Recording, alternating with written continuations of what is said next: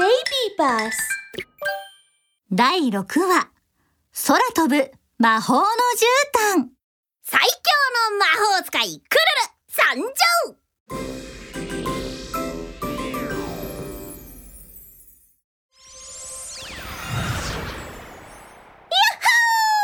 魔法の絨毯よ進め!あの鳥を追いかけろ!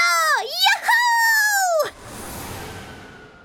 魔法使いのクルルは空飛ぶ魔法の絨毯を操り森のあちこちを飛び回っています。あれ？誰かと思ったらひよこのサーシャじゃないか。よーし！僕の魔法の絨毯の力を見せてやるぞ。クルルはこっそりとひよこのサシャの近くまで飛んでいくとサシャを魔法の絨毯で引っ張り回しました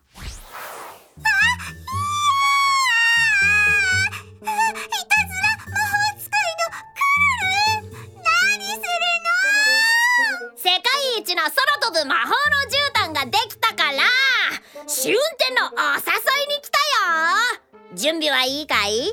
魔法の絨毯よ進め空へクルルの呪文とともに魔法の絨毯はロケットのようにピューと空に飛んでいきました。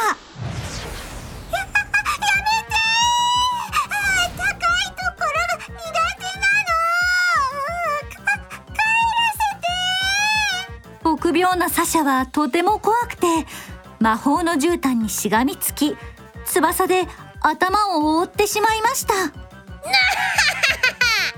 魔法の絨毯よ進め。今度は海だ魔法の絨毯はビューッとクルルとサシャを乗せて海へ飛んでいきました。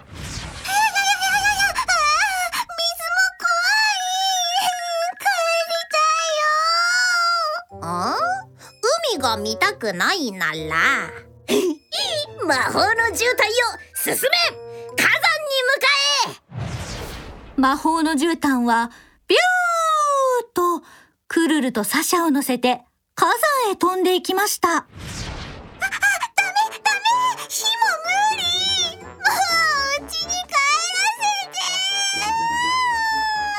サシャは怖くて震えながら頭を抱えて下を向いてしまいました。クルルは得意顔になりながらサシャを連れてビューッと家に向かいました。こらクルルまたいたずらしてるのねよかった。ウサギのココリがヘリコプターに乗って助けに来ました。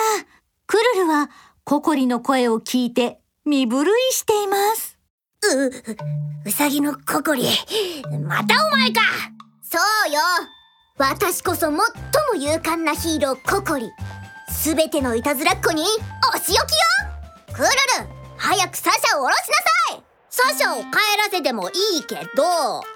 代わりに君が僕の魔法の絨毯に乗るんだよ。言っとくけど怖いとか言わないでね。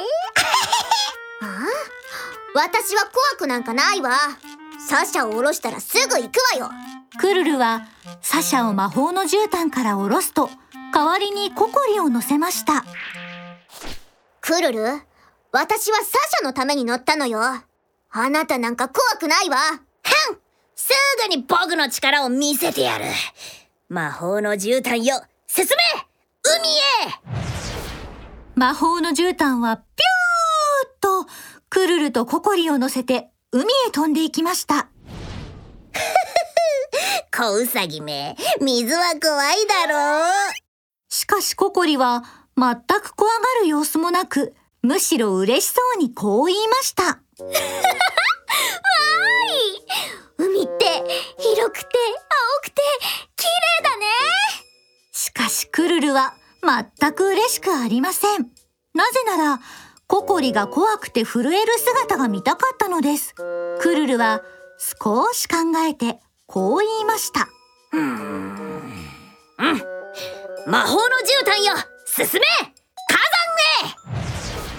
火魔法の絨毯はピュークルルとココリを乗せて火山へ飛んでいきました。小ウサギめ火なら怖いだろう。しココリはここでも全く怖がりません。むしろ不思議そうにこう言いました。へえこれが火山なんだ。でも火なんか全然ないんだね。クルルは悩みに悩むと一つアイディアが思い浮かびました魔法の絨毯よ。進め砂漠へ。クルルは心の中でつぶやきました。砂漠に着いたらあの小ウサギを放り投げよ。うこれで怖がっている姿が見れるだろう。ココリもいいアイデアを思いつきました。ココリはわざとこう聞きました。クルル。あなたはなぜポルコさんを乗せなかったの？もしかしてあなたの魔法の絨毯じゃ魔力が足りなくてポルコさんの重さは乗せられなかったんじゃない？そんなことないよ！どんなに重くったって僕の魔法の絨毯は乗せられるよ！嘘おっしゃい。うさぎのココリは砂漠にある大きな石を指してこう言いました。じゃああの石も乗せられるの？当たり前だろ僕の魔法の絨毯を舐めないでくれ今すぐ見せてやるそう言うとすぐにクルルは魔法の絨毯から降りて石を運びに行きました。クルルが少し離れると、うさぎのココリはいきなり魔法の絨毯の呪文を唱え始めました。魔法の絨毯よ進め空へ行く魔法の絨毯はビューと空に飛んでいきました。クルルは焦りました。うー小ウサギめ何やってんだ早く降り